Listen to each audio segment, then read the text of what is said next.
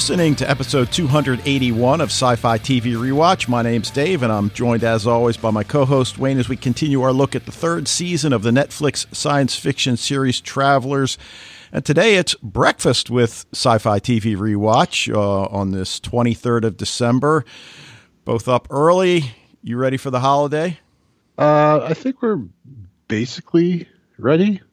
Um, well, the Ravens gave me my present early last oh night, my gosh, so that, was, nice. That was very nice. and uh, now you did tell me that all of your children now understand that Santa is a fraud, correct?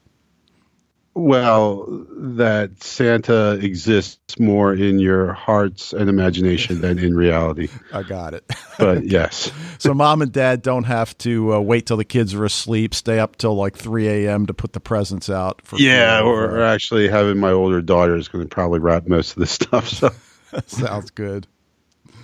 So yeah, that's uh. So yeah, that's nice. Merry Christmas to you, by the way, David. Oh, thank you. Get that you out of the well. way in case I forget early. And, and, to all of you guys that have been supporting Sci-Fi TV Rewatch for all these years, uh, Merry Christmas, Happy Hanukkah, um, and uh, you know, as we always say, if you'd like to drop us a line. Episode feedback, questions, whatever, sci fi TV rewatch at gmail.com is the way to go. Leave a voicemail at the website, record your own audio clip and send it to us tweet us at Sci Fi TV Rewatch, or consider joining the Facebook group and get into the discussions there. All right, so the only news is really uh, internal, and that is that Wayne and I are going to be instituting a spoiler zone at the end of the podcast for those of you who have finished the series, just as we did with Dark. And I forget who it was that came up with that suggestion at the time, but it, it was a great idea. Yeah, that's a good idea. So we'll be bringing up odds and ends as we go along, but as we get closer to the finale, there obviously will be more things we bring up. Uh, we're only at episode two, so the, we'll just have a few little tidbits at the end here. Yep. So, all right. Now, for my tip of the week, uh, I'm going to go with this Polish Netflix series that my wife and I have been watching, and it's called 1983. Mm. And it is uh, an alternate history for the most part and the storyline is that coordinated attacks in 1983 led to certain historical changes in this alternate history dystopian tale. Communism did not disappear, the Iron Curtain did not fall, and the series follows a young law student as he uncovers a conspiracy to keep the communist status quo in place. There are eight episodes which dropped on November 30th, 2018 and as I've said many times on this podcast, I'm really drawn to these international shows for a lot of reasons. And, you know, one of the things that's difficult about keeping up with this show, we listen to the original Polish audio and we have the English subtitles, obviously, but there's so many cultural references and political references that we really don't know exactly what they're talking about. And, and we have to constantly hit pause, go to Wikipedia, look something up. Still, it's a lot of fun. So, 1983, it should be showing up on your Netflix, just uh, appeared or whatever. So, that's what I'm going with. All right. I, again, I really don't have. Well, I, I, I will go with the uh, the book I'm reading right now. So I'm reading uh, Astrophysics uh, for People in a Hurry by Neil deGrasse Tyson. it's funny. I was actually talking to Mike about it the other day because Mike actually met and interviewed Neil deGrasse Tyson, which I'm pretty jealous about. But uh, so I, I, had said he wrote basically this this book that he you know is nicely giving a title, but really means probably you know astrophysics for dummies. I, I still need him to further simplify it. I think a little bit. Um, but it's uh it's it's really good book and everything. It's very interesting about how the the universe works and everything. So anyway. Cool. All right. Yeah. Oh, he's awesome. Yeah. I mean, I'm sure everybody has seen him on television at one time or another, and maybe you don't associate the name with the face, but yeah. All right. Well, let's get into Travelers, and we're talking about episode two of season three titled Yates written by Ken Kabatoff, who wrote episode 212, the season two finale, 001. All right, so opening scene, we're immediately dropped into a taping of a television show called The Rockwell Report, which is this news program, and I'm making mm, air quotes. Yeah. uh, whose hosts inflammatory rhetoric about travelers from the future already being here and that the government knows about it, forms the basis of his show. And he claims that a Daniel Sosa wants to take assassinated Congressman Bishop's seat, but accuses him of being a traveler himself. Now, did you recognize Daniel Sosa? Um.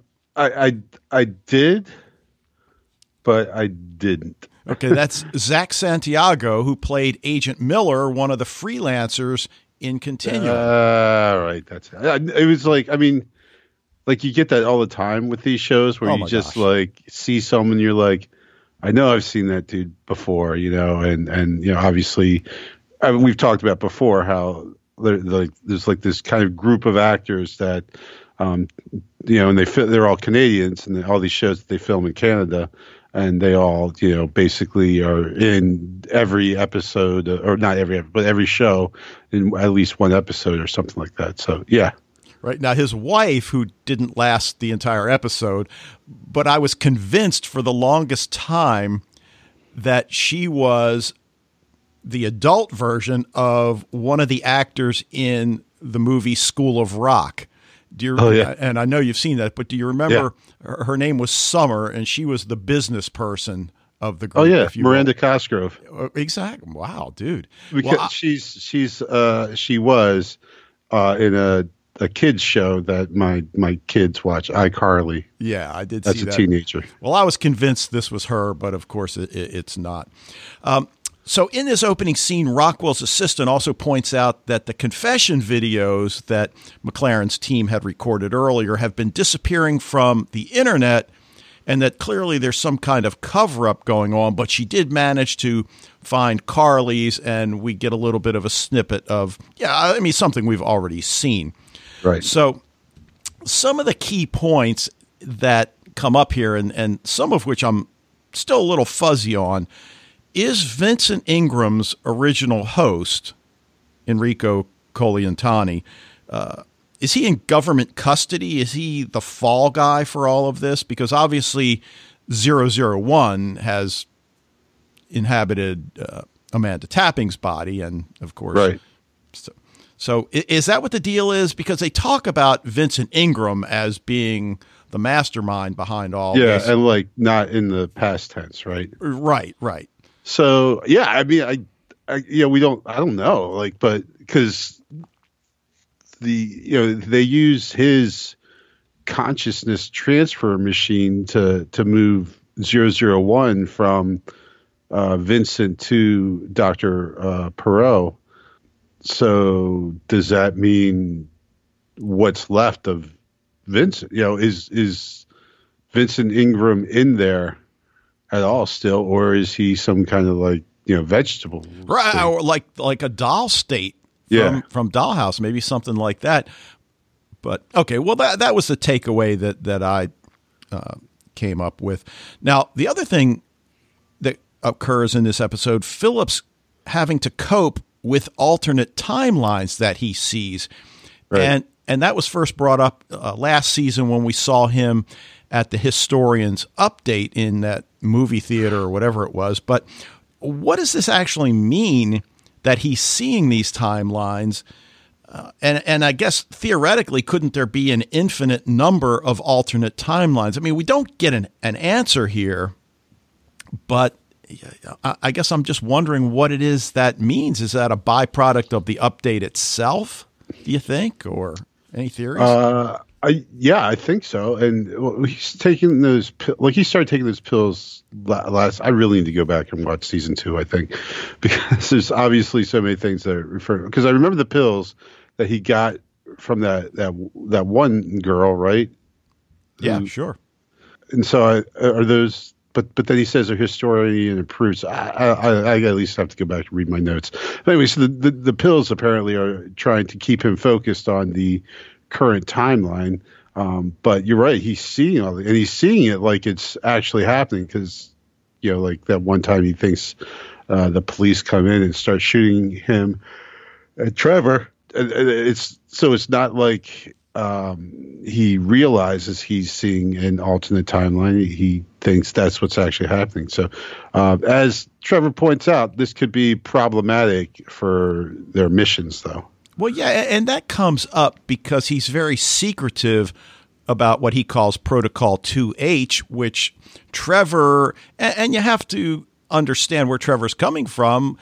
He knows his friend has been addicted to heroin and he knows that he's received pills from, and I can't remember the, the girl's name that was actually turned out to be faction, that gave him the pills to cope with his heroin addiction, which I assume he's still That's taking. That's right. That's what the girl gave him the pills for. Right. And, and I assume he's still taking some form of them that Marcy has been synthesizing. But we're talking about a different pill altogether. These are Yes. big yellow capsules. Right, right, right, right, right. Yes. So are the two connected somehow? Is that what's causing? I wouldn't think so because the person that was leading the historian update you know brings up the whole idea about the alternate timelines. But but still it's an interesting concept. And like i said we don't get an answer. Public, Actually, uh, well, it just kind of goes back to my pick of the week because um, in in his book, Neil deGrasse Tyson actually does uh, postulate that there might be alternate universes and everything. So, which is pretty wild that to hear an actual scientists say something that you know science fictionists uh, have been uh, big fans of for a long time. So, Well, you know, the other thing, as I've been a student of science fiction, and I know you read a lot as well, is that so many of these major science fiction writers are, in fact, scientists themselves. And I, guess on the one hand, it's no surprise that they took a, a kernel of information, of fact, and then uh, expanded on it, like you just said. Um, now, the other thing in this episode, public perception of the traveler threat is brought up. And in a sense, this seems to be a logical first step that the public has limited knowledge, that it's really perceived not unlike people that are convinced we've been invaded by aliens and alien abductions and, and all of this. And certainly there is some, and again, I'm making air quotes, evidence that that aliens may have come to Earth, but it, it's sort of in that realm, which, when you think about it, it, it makes perfect sense. Now- well, what the aliens? Well, Makes perfect sense, No, or- that that this is how the traveler idea would be presented and then accepted by the public. Right. But I mean, like, I think we've, we've talked about this before. It just, it still is just such a ludicrous concept that who is actually, you know, like, like you said, I mean, the same type of fringe people who, and again, I'm not saying aliens don't exist or never visited Earth, but the the people who like think like aliens are currently and and you know like the conspiracy theorists and everything. I think that's that kind of niche that this guy uh, Rockwell is tapping into because I just can't imagine like actual people buying that you know space or no, travelers from the future are inhabiting the bodies of people now. I mean, that's just that's just ludicrous, right? I mean, that, that didn't seem like that would result in a successful show. That seems like people would, would just laugh at this guy. Well, I understand that, but then again, think about how many time travel shows that are done really well that on the one level appear somewhat plausible given future breakthroughs in, in the scientific world. But but I, I understand what you're saying, and I and I definitely agree with that. So uh, the other thing that comes up is this icy relationship between Mac and Yates, and, and obviously this episode is entitled Yates. And, and the thing that strikes me about Mac is he's going to have to give in a little bit. Things have changed. And to not understand that the FBI is now going to be looking over your shoulder uh, seems sort of silly to, to put up the fight that he's putting up. I think he's just acting very cavalier about it, you know, like trying to think he can go about, like you know, like you said, like he he just you know wants to go about things like he has always done, and kind of disregard the fact that now the government is onto them. And I guess he probably sees this. Well, the government's onto me, but yet they're still letting me do what I need to do. So, you know, whatever. But yeah, you're right. He doesn't. I, I think at the end when Yates says you should have told me what was going on, that maybe he should have, but maybe he shouldn't have. You know. And I understand that he's just met Yates, so I, right. I get that. But even if you go back to characters like Hall, who was a traveler himself and informed McLaren that you know I'm part of your mission and you need to you know read me in. And it's like no no way. Right? Yeah and yeah. and just yeah. and and then the other thing I just wanted to bring up in this you know I- initial uh, laying out of some of the key points we have a new David an old Jeff and a confused Catherine. So all right. Well why don't we look at the first part of the story which I'm referring to the secondaries having to cope with what it is they've just experienced in terms right. of the kidnapping. And on, on the one they don't hand, really know what they experienced. Well, right? it, exactly. And I mentioned a confused Catherine, and her imagination is running a bit wild. And, and we talked a, a few minutes ago about Philip seeing these alternate timelines, and that's almost what she's experiencing as sure. well. Sure. Yeah, I could. I could definitely see that. You know, it, it, or is it residual from the her having you know now twice been injected? And I don't mean last. So that that was my mistake last time. I you know I had thought that um, Mac injecting her again with the memory syrup serum. Sorry. Um, just thinking about syrup. breakfast, dude. Yeah. uh, the the the memory injection yeah, I I thought that that was actually happening, but yeah, obviously, clearly now that this is Kat imagining uh, a very nasty version of of Mac.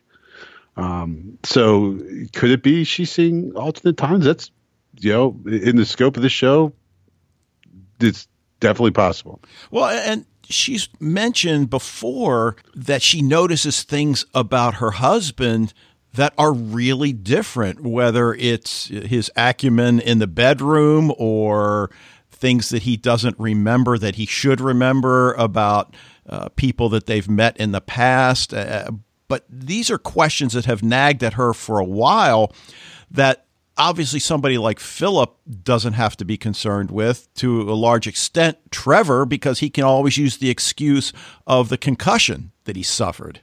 Oh right, yeah. I, I feel like Mac just needs a a better cover. St- like you know, like the tra- they said travelers in here, they give them which the protocol five, right? That they gotta live out their lives, but they obviously have extremely incomplete, you know, um, data on the the person who's now the host. You know, you just need like a better cover story. Like, like yeah, have him get in a car accident, and oh man, I can't remember anything about you know not like uh, get it, but you know like fake it or something that well, sure. that he could genuinely say to Kat, listen, ever since the accident, I can't remember squat about before. Right. And, and, how easy would that be given the the access he has to Marcy's technology and and yeah and and FBI uh, resources? So yeah.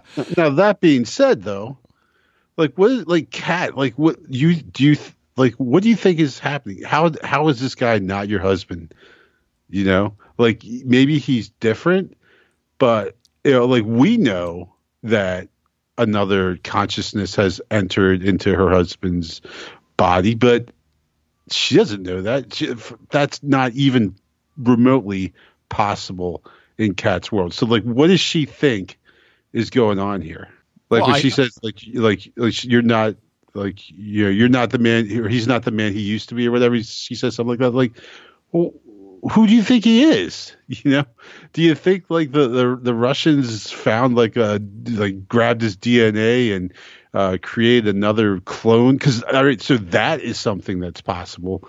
But for what is actually possible, what she seems to suspect is happening, like that's not even a thing. Like uh, so anyway. Well, but I think the logical conclusion for her and, and any wife or husband whose partner has suddenly changed fairly radically, and I've mentioned this before in the bedroom because that does come up in, in yeah. a, a prior season, is that there must be another woman involved. You know, where did you learn how to do that?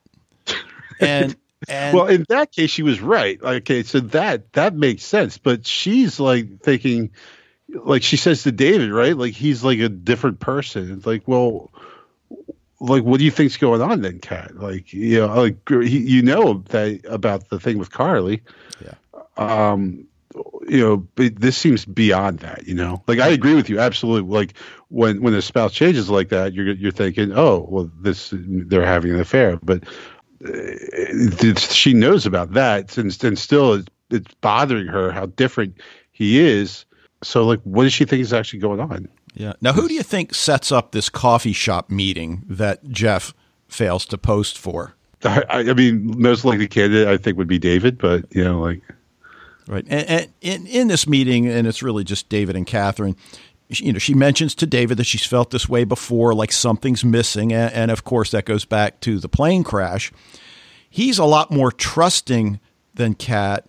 In fact, gives her the name of a therapist, but it it's an interesting scene in that we wonder are these three eventually going to get together and talk and we know that Jeff appears to remember much more than these two but the one thing about David is, is that he's working out so that he can hang with Marcy. And, you know, they are such a cute couple. I, I love them. We don't even need to ship them. They're together. Right. And and I love that scene when he tells her that he's got to be ready for whatever life throws at him. She hits him in the face with an orange. Yeah. And then you're just lucky it wasn't an avocado. Yeah. And, and what's so great about that is she doesn't realize how funny she can be. Yeah, yeah, that, yeah. true, true. Yeah, absolutely. It, very, uh, you know, obviously, super cute relationship. I just, I hate how they met. You know, like it's still. I I know I've went off on this in this a lot in season one and and you probably saw in season two still about how the the basic inappropriateness of of the relationship starting in the first place. I just wish the writers had not done that. They had come up with some other way for david and marcy to to get together because it's still just it's always in the back of my mind that you know this really you know, with what she was before and how this relationship started was just like really inappropriate for, for David to go there in, in the first place. But now they're they're awesome, and it just. Uh, but I, I just one hundred percent, one hundred percent be you know appreciative of it because it's just still in the back of my mind is like that bit, and it's, they could have just so easily had them meet some other way, you know, like after Marcy, you know, entered into the house, like, you know, she could have just run into David like as a stranger in a bar or a coffee shop or something, you know, rather than having to be, you know, him being her social worker. Well, I, I understand it. We've talked about this before, and and I think I'm better with it than you are because, and we might argue that David is incredibly naive to believe her story that she's been undercover with the FBI and that I've really just been faking this intellectually challenged young woman. So I, I, I, get what you're saying, and and I guess what I like about it is that it provides this opportunity for this incredibly naive man to go from the point at which he's what is he? He's not her supervisor, her uh, like case manager or something yeah, like that. Okay, this this point where he goes from her case manager to her friend to her lover. Still, I, I understand what you're saying. Now, the other thing, Marcy asks Philip about David's tell, and of course he doesn't tell her anything. And and I like how Philip is sort of being set up as this individual on the team who's set apart because he knows things about them. Right. But I can't tell you, and I won't tell you. Right, right. And I guess she's concerned that perhaps David will become a host or just die and Philip knows how he's going to die and she wants to know, which is obviously treading into dangerous territory. Now, yeah. Uh, Fred brings this up in his feedback. She comes home, finds David asleep on the floor after working out. And again, I, I like the fact that right away, oh my God, did something happen? But no, we see him snoring, so he's fine. Yeah. And then she gives him another shot of, we assume, the memory inhibitor. It certainly looked like the same case, and that then begs the question are additional shots required? The other conversation that she has with him goes into respect for what each other does. And look, we, we understand what his perception of what it is she does is, is just uh, monumental on, the one hand. It, it is just so cool. You're this FBI doctor, but you're so much more. But then when she tells him that she respects what he does, we know she really means it because she sees what it is he does. And I guess that's why, on the one hand, cute couple aside, they do seem like that perfect couple because they really are truly about helping people. And you might say, well, she wants to help the whole world, which is ultimately true. Yeah. And while he doesn't want to help the whole world, you know, making the contribution that he makes as a social worker is pretty darned important as well. So sure, you know, I like. Yeah, no, I, I just I, I've pretty much gotten over that, and, and I can appreciate them, and I love David as a character now. I just it's always in the back of my mind that I just wish that they'd found some other way to to accomplish what you had said before. And I think there there is ways that could have had that happen without him, you know, having to having to be like this this element of him that's maybe not quite right. So, all right. Well, one thing that still nags at me: who placed that yellow sticky note in Jeff's car? Right. It says what you remember is true, and there's what appears to be a phone number. Yeah, I wish that they made the phone number like eight six seven five three zero nine. That'd been hilarious. But, uh, but yeah, like I don't know. Uh, my first suspicion would be the 001. Yeah. To what end, though? So I don't know. Like, well, this has to be like who who knows. Well, so it's if not that, then maybe faction, like someone in the faction, like you know. I mean, it's obviously someone who not only knows about the travelers, but knows that that Jeff is somehow involved with the travelers as well. Okay.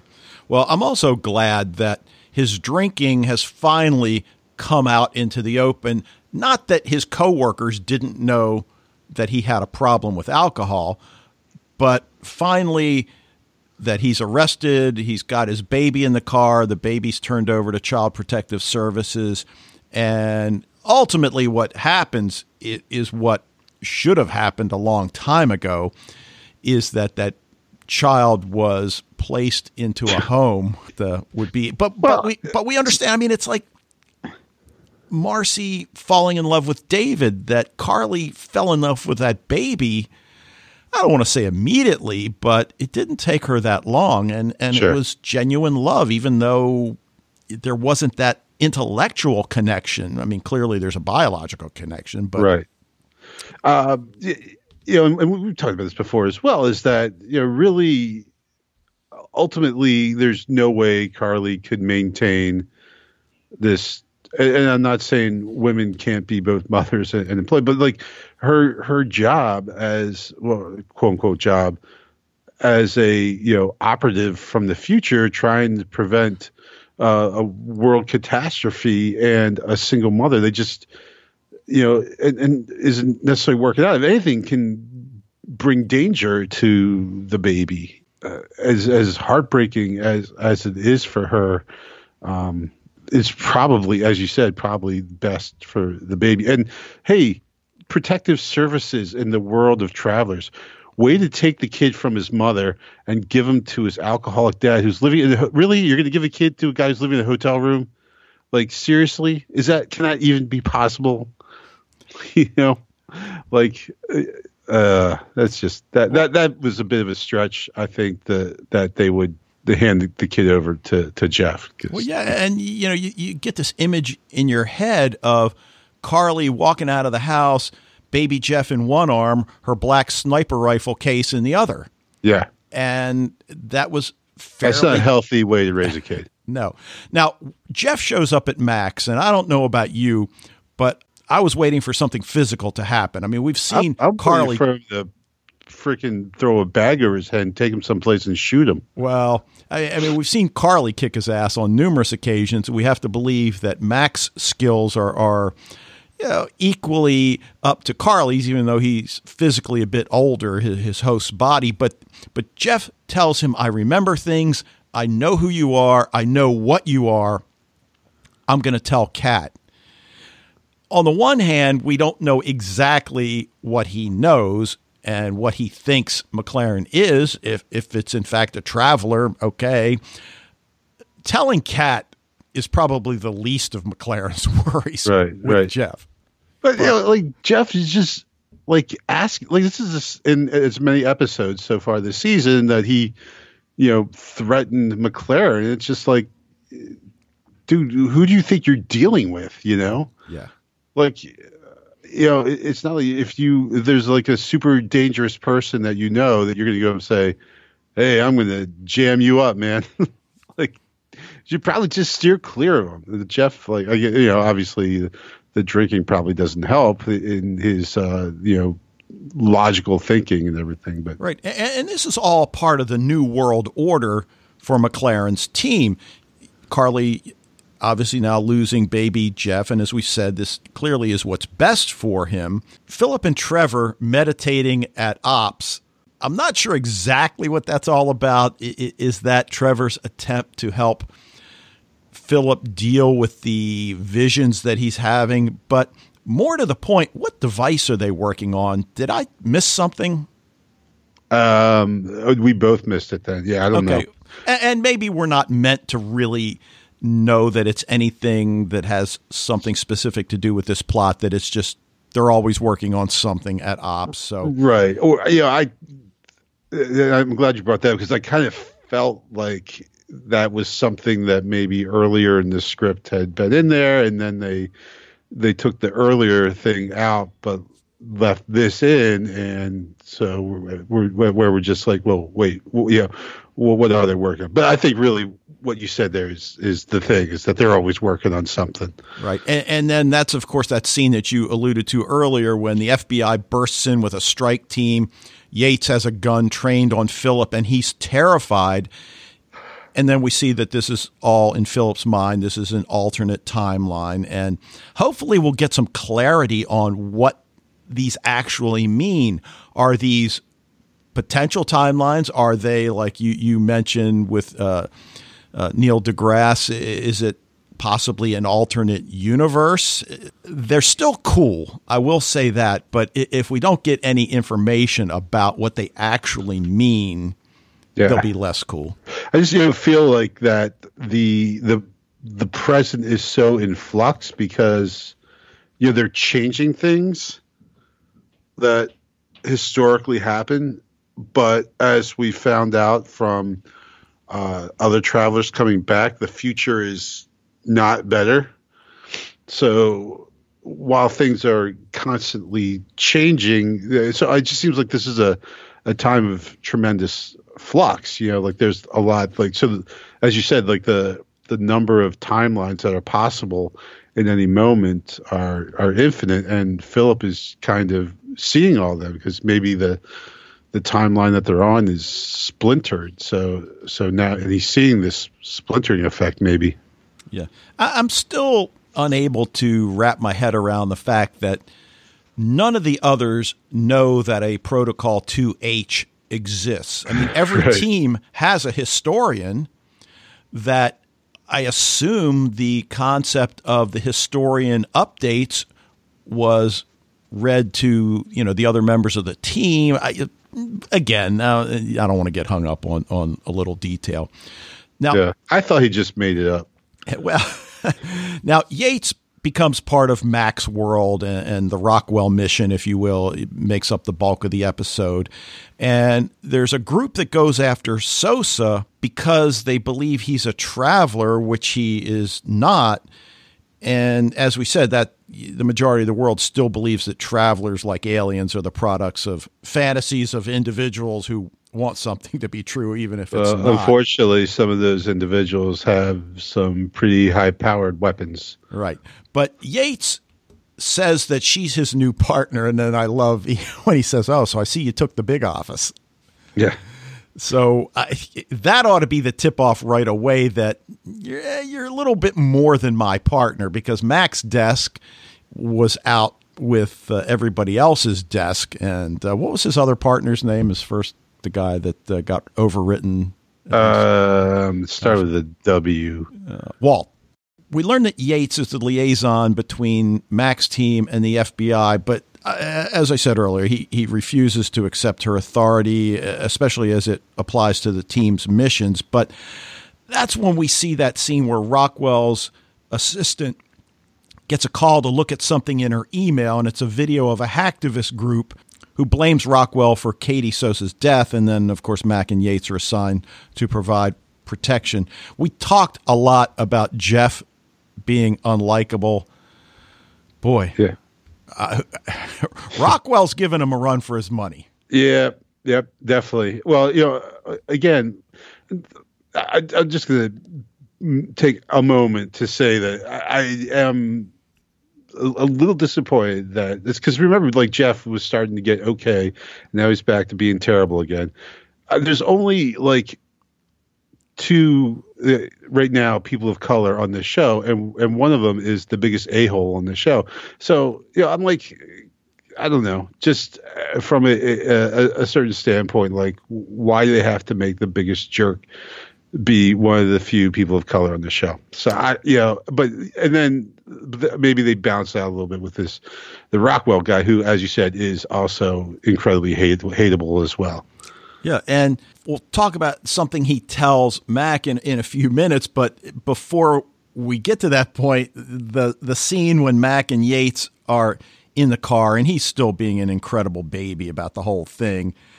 And apparently he was tasked with providing food for the partners and uh, okay, so there are no donuts, there's no tacos, there are no burgers. He's got vegan vegetables, I guess. If it looks that. like just like carrots. Okay. So everybody's a vegan in the future because there's no animal protein. And what she's trying to get him to tell her is, I think, information that really would make her job as liaison a lot easier. And he's reluctant to tell her anything. And it's almost anything she he does tell her, it's almost like it slips out accidentally, and he doesn't almost realize what it is he he just gave up. Yeah, and I think also Yates is obviously naturally curious about you know what's the future like. She, as uh, she raises the point that if you know the future was great, then obviously they wouldn't be back here trying to change it. So right, and the concept of taking over host bodies, and, and he does answer that, and, and she asks, "Is it painful?" And he's honest and says, "It, it is for a, for a few minutes." And and then she tells him about the director using her comatose mother to send a message, and then that line, "Forgive me for not thanking you." Since her mother died right after giving the message. And, and in her mind, it's the fact that my mother's last words weren't her own. Yeah.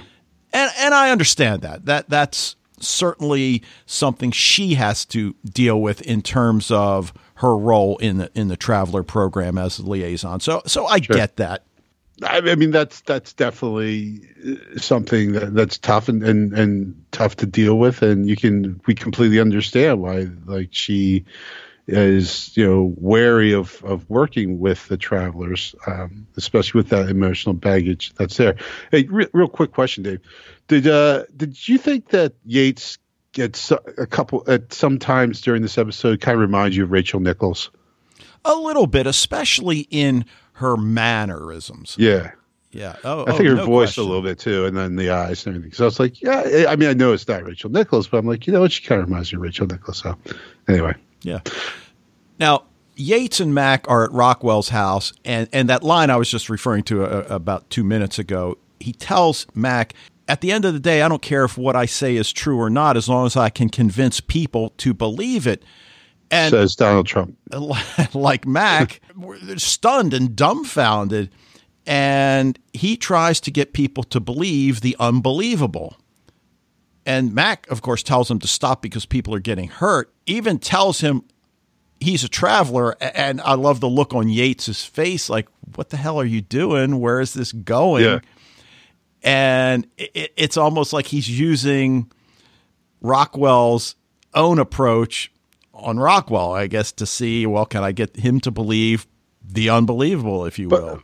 But, you know, uh, this, watching it the second time, I kind of figured out this is all you know of of setting Rockwell up so that he can be uh, entered. Yes, right? and yes, so, and, and that's a wonderful scene. Go ahead. I'm sorry. Yeah, no, it's just like you know later when uh, Sosa has a gun on him, and he says, you know, you know, I'm not a traveler and everything. You know, instead of you know what might have potentially saved his life, as Rockwell said, yeah, I, you know, I, am I'm, I'm totally sorry. You know, you're right. You're right. I'm sorry. I'm sorry. But instead, he's like, no, the travelers really exist. You know, look. You know, and so like, uh, which means you know that he's going to actually get shot, which means that you know now that they have the green light to replace him and everything. Right, and the traveler takes over Rockwell's host, and then I love Mac just turns to her. Well, you wanted to meet my team. Yeah, and, and of course she's angry that she was kept in the dark and feels that Rockwell was not given a real choice. And that's something that we've talked about for the first two seasons. But of course, for Yates, this is her first experience with is this murder, or as MacLaren says, they were going to historically die anyway. So we're yeah. really giving this person a second chance, even though it's not the same person. Absolutely. Well, yeah. And uh, even, I guess, seem more important is that they give Sosa uh, a second chance here. Right. And, and, then we see him go on that other talk show, and it's a new Rockwell. And as we observe Yates watching this new Rockwell admit that he abused his power as a journalist, he's going to donate to charity, everything's going to change.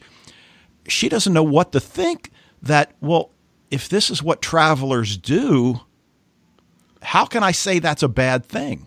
Uh, and so there's there's also this with because he talks about with Yates here is this idea of which has always been there. I don't even know if we talked about, but this idea that the director is like God, right? Like they don't they you know it's all the you know the they speak like religious I don't know if I should say zealots, but you know, super religious people who are just like, well, it's all in the grand plan.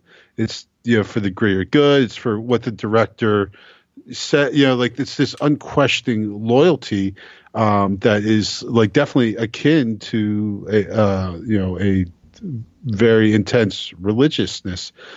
So I mean, I think that that obviously we've you know questioned the director uh, before and what is this quote unquote grand plan and especially what you know after the the Helios thing when you know, we discover the travelers are still coming back so things didn't get better when this one thing that they thought was going to change everything happened to me like that that issue comes um, comes up you know well, and that's kind of the fundamental question. Are the travelers making things better or are they making things worse? And obviously we're along for the ride. We don't know yet, but it, it is something that has to be considered.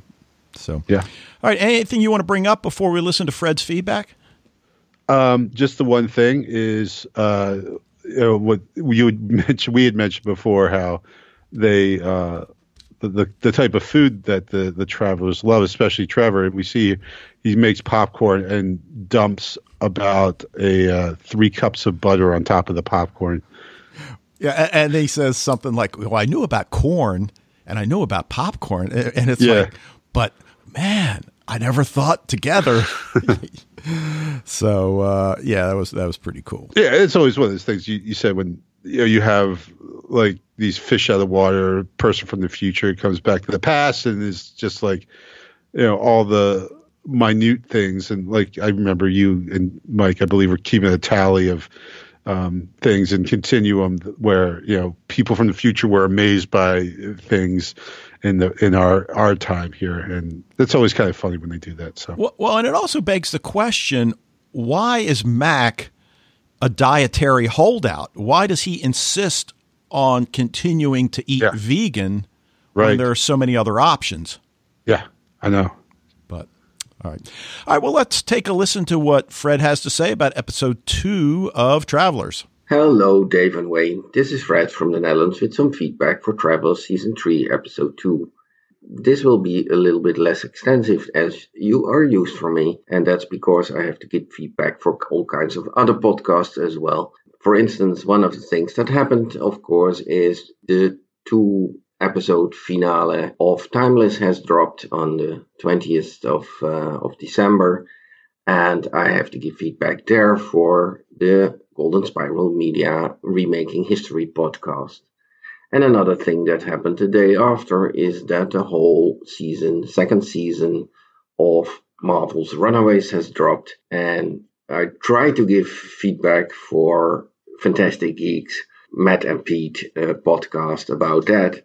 But they always do it in a very high pace in the sense of three when when a series all at once is dropped. They do three podcasts a week, and now they even they still are going to drop three podcasts, but they are going to record four of them just before Christmas within a frame of four days. So four days, four podcasts.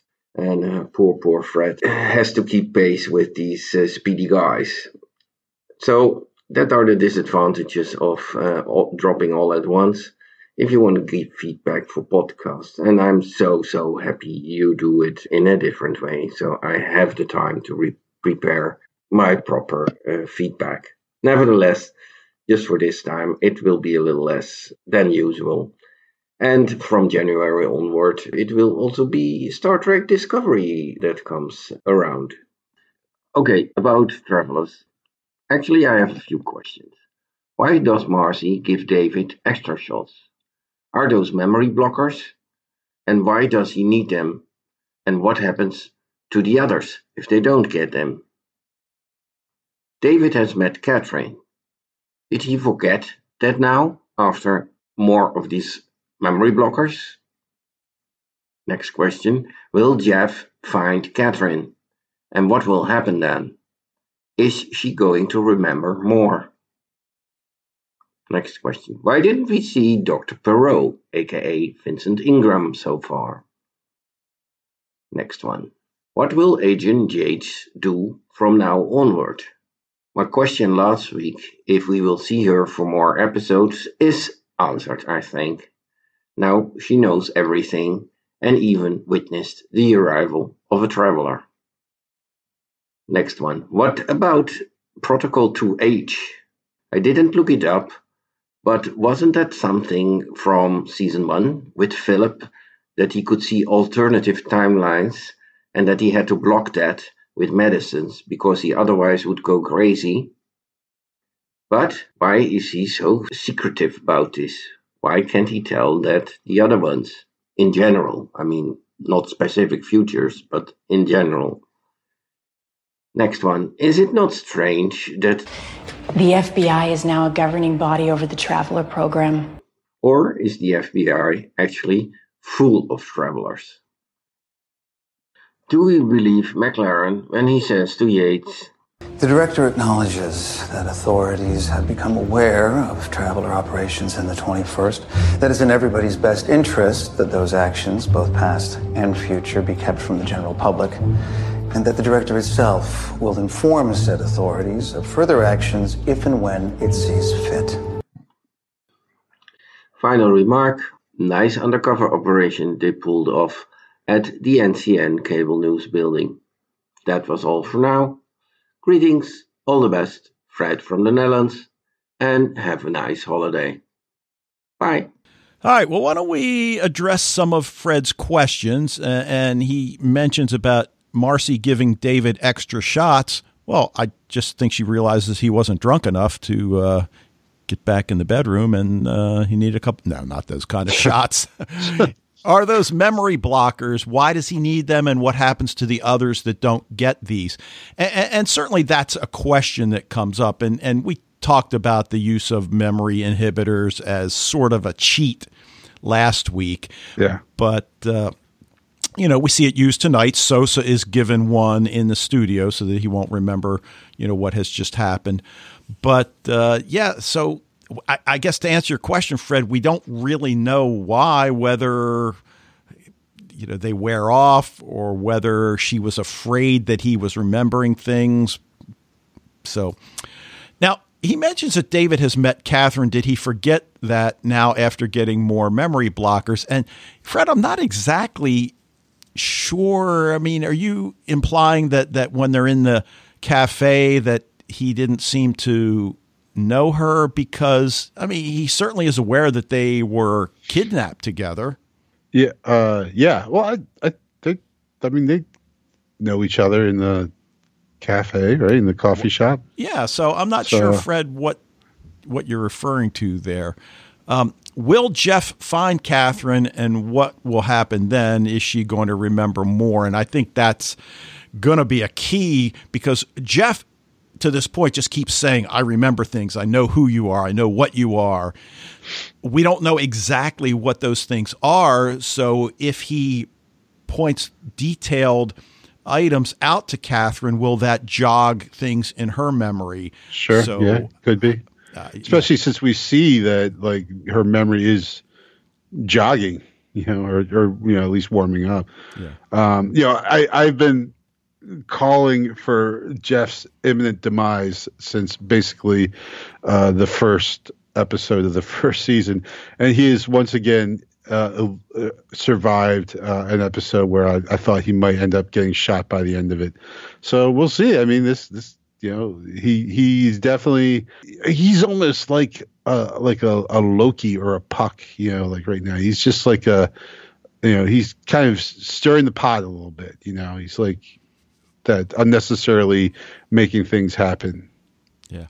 Now he asks why we haven't seen Dr. Perot, aka Vincent Ingram, so far. Fred, I think the practical answer is that Amanda Tapping is off on another set directing a future episode of Travelers. Seriously, I would say that's probably why. That said, they do have a lot of other story to tell. So while I love Dr. Perot and Amanda Tapping. You know, I, I think it's okay. I'm I'm okay with that. Yeah, no, I I agree with uh, Fred asking that question because yeah, I mean that's like a big thing. I mean, 001 is out there, right? So, and yet two episodes we really haven't seen him, her, whatever. Right, and uh, has immense resources as well. Sure. Yeah, absolutely. But uh, I, I also agree that probably your assessment is the correct one. Is that Amanda Tapping was just doing something else. I mean, she's super busy. She directs tons of episodes of other shows and everything, as well as the episodes of Travelers that she does. So probably, yeah, the the actual real life reason is just that she's just too busy to really get in front of the camera. Right. And now what of Agent Yates? How much are we going to see of her? I mean, she she knows pretty much everything that's going on, but she doesn't know everything as evidenced by the questions she asks MacLaren, which then leads us to believe that her superiors don't know a lot of these details as well. Uh, again, Yates right away is just such a great character. I, I, I love the actor that that plays Yates. Uh, I love the character of Yates. So if they don't utilize her, I will really be disappointed. So I would like to think and expect that we're going to see a lot of Yates moving forward. Yeah, I mean, absolutely, but you know. You, yeah. you never know, but uh, yeah, I mean, she obviously is playing a, a major role in the show so far. So yeah. Now, Fred brings up Protocol 2H, and we talked a little bit about that during the course of the discussion. Why is Philip so secretive about it? And I think it goes back to the fact that he knows new things about them as well, and perhaps people that they love, like when Marcy asks him about David. So I, I think he has to be secretive about that. On, on the one hand, it probably is really a protocol. And, and number two, he doesn't want these people doing things that they shouldn't do, like when Trevor saved Grace that first time when he had her right. out in the woods. So I, th- I, think there's a lot to Philip and, and what he's tasked. And, and again, that's something that we've talked about before. What an awesome responsibility that must be to know these things that in many cases are pretty pretty horrific. Tied in with that as well is his reluctance to just have the others see him taking pills. Yeah. Right. Uh, because he knows that people freak out, like as uh, Trevor did. I mean, Trevor didn't freak out, but Trevor noticed him taking the pills. Is like, you know, hey, I don't, I don't like where that's going, um, just because of his, you know, his, or actually say his host uh, addiction, his struggles with addiction. You know, just anytime he he takes a, a pill, obviously everyone around him kind of cocks their eyes and everything. He's just I think part of it also is he's just trying to to minimize that and not have to deal with that. Now, he asks, is it strange that the FBI is governing the traveler program, or is it because the FBI is actually just full of travelers? And Fred, I guess you maybe mean why is it the FBI as opposed to the CIA or the NSA? And or Homeland whether, Security. Yeah, or Homeland Security, or whether it actually does have something to do with the fact that the FBI is full of travelers.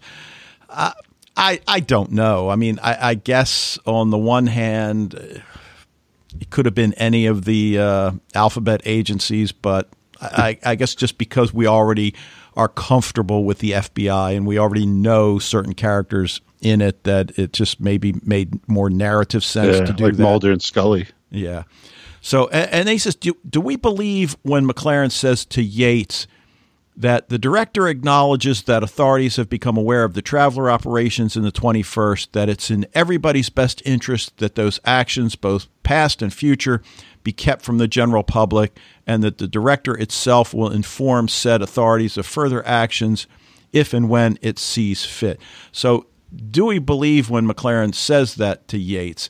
Well, isn't that the the line she's reading to him? I can't I see. I can't remember the context that that's yeah when uh, but I mean that certainly does sound like something MacLaren would say because it basically says that the director's in charge and right. I have faith in the director's decisions. So if the director says that you're uh, ready to know what the future's really like, then I'll tell you. Until then, yeah. So right. Um, and, I, you know, I jokingly mentioned Mulder and Scully, but I think, like on a on a narrative level, the, the FBI is just kind of this ubiquitous enforcement agency that is just all the time on television. Just you know, whenever someone's trying to uncover large national scandals, it's the the guy you know you're gonna have an FBI agent as the hero and everything. So it, it's just kind of like I think a, a, a almost like a trope or a cliche to you know to use the FBI as as the vehicle for you know this type of story. So, okay. Well, Fred, thanks as always. Great feedback, great questions. I'm sure we'll hear from you next week. All right, dude. So at this point, let's go ahead and enter the spoiler zone. And I guess if we had a cool stinger we could play before I say yeah, that yeah. in the background. But if you have not finished all 10 episodes of Travelers season three. Stop here. Do not proceed. Yeah. And uh, let's uh, kick it off. Now, what I want to mention to you and, and to everybody is that I watched episode one, waited a week, watched episode two to prepare for this podcast. But after I did my notes for episode two, uh, I just couldn't help myself. I binged yeah. three, four, and five, and then two days later, six through ten. And, nice. And I That's sent good binging, Dave. It is. I sent a message to Michael where after episode five that I was a bit underwhelmed, and he of course shot back at me like, "What are you effing crazy?" but in retrospect, episodes one through five were okay. Six through ten kick ass. I'm trying because I basically yeah I watched the episode one and then like a week later, I I, I think I did I, I, I think I went like two three like two and three, and then four and five, and six, seven, and then eight, and then nine, or something like that. So it's probably over like four nights.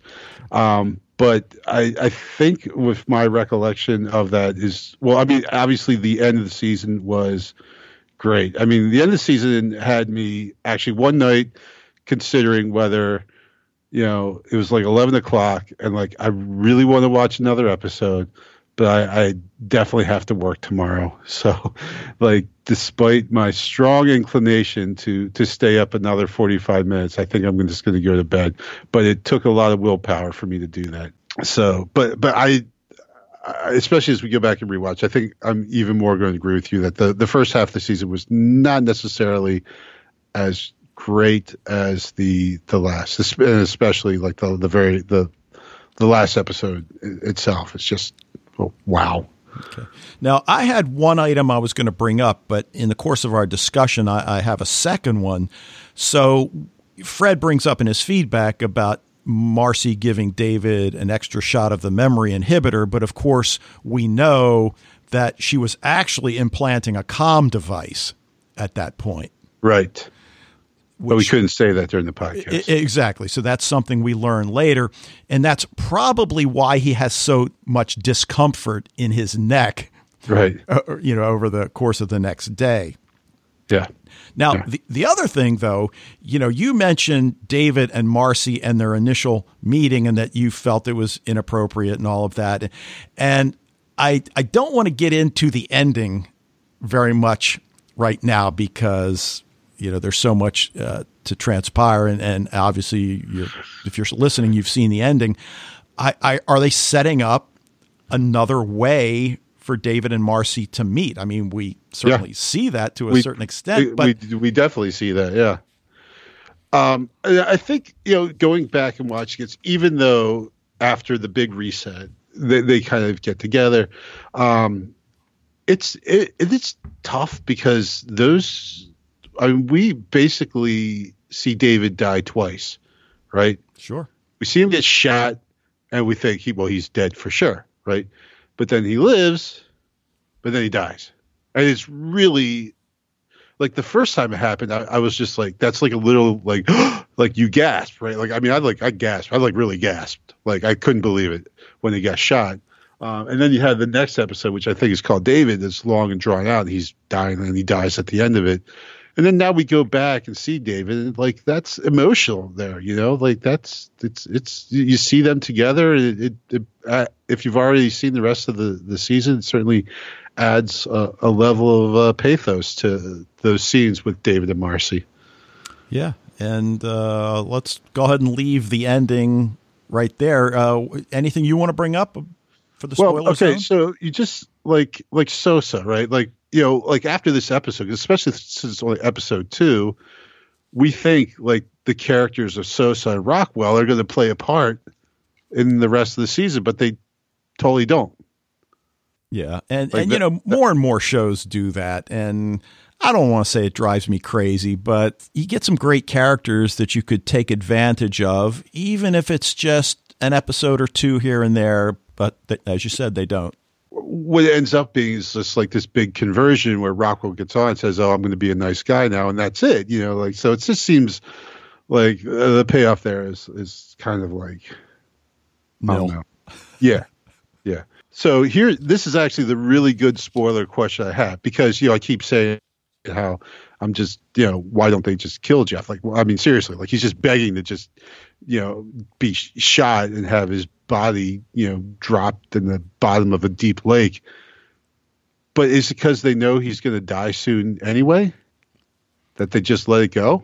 Um, I guess, and uh, and of course, uh, we see him as a new man, and right. he he is likable, and and watching Carly have to come to terms that this is not the Jeff that I've known through the first two seasons and you know him even letting her know I understand why you look at me that way. So so th- th- that's pretty cool as well. But yeah, I, I guess th- that's that radical change, and then of course there's another radical change with Jeff's character. Yeah, Well, yeah, I mean that that character goes through loads of radical changes, right? Um, but yeah, I was just one because that scene where he goes to confront Mac, and I think as I have been thinking now for three seasons, is why don't they just shoot this guy? And now I'm like, oh, well maybe maybe they don't because like I, clearly very few people would miss Jeff if he disappeared. To if if Mac just you know strangled him and uh, you know like you know disintegrated his body in sulfuric acid or something. I don't think anyone would really miss Jeff like at all. Um, so why do the travelers allow this wild card to be running around threatening to expose them? Uh, I just thought, oh well, maybe it's because you know the director's like, hey, hands off Jeff. You know the the director knowing that uh, take a life. Yeah, right. Well, don't take a life, right? Which actually, yeah, that that is a thing too. That's true. But uh, you know, with the the director knowing that, well, I'm going to need this guy soon to, you know, so I don't know. Anything else? I think that's it.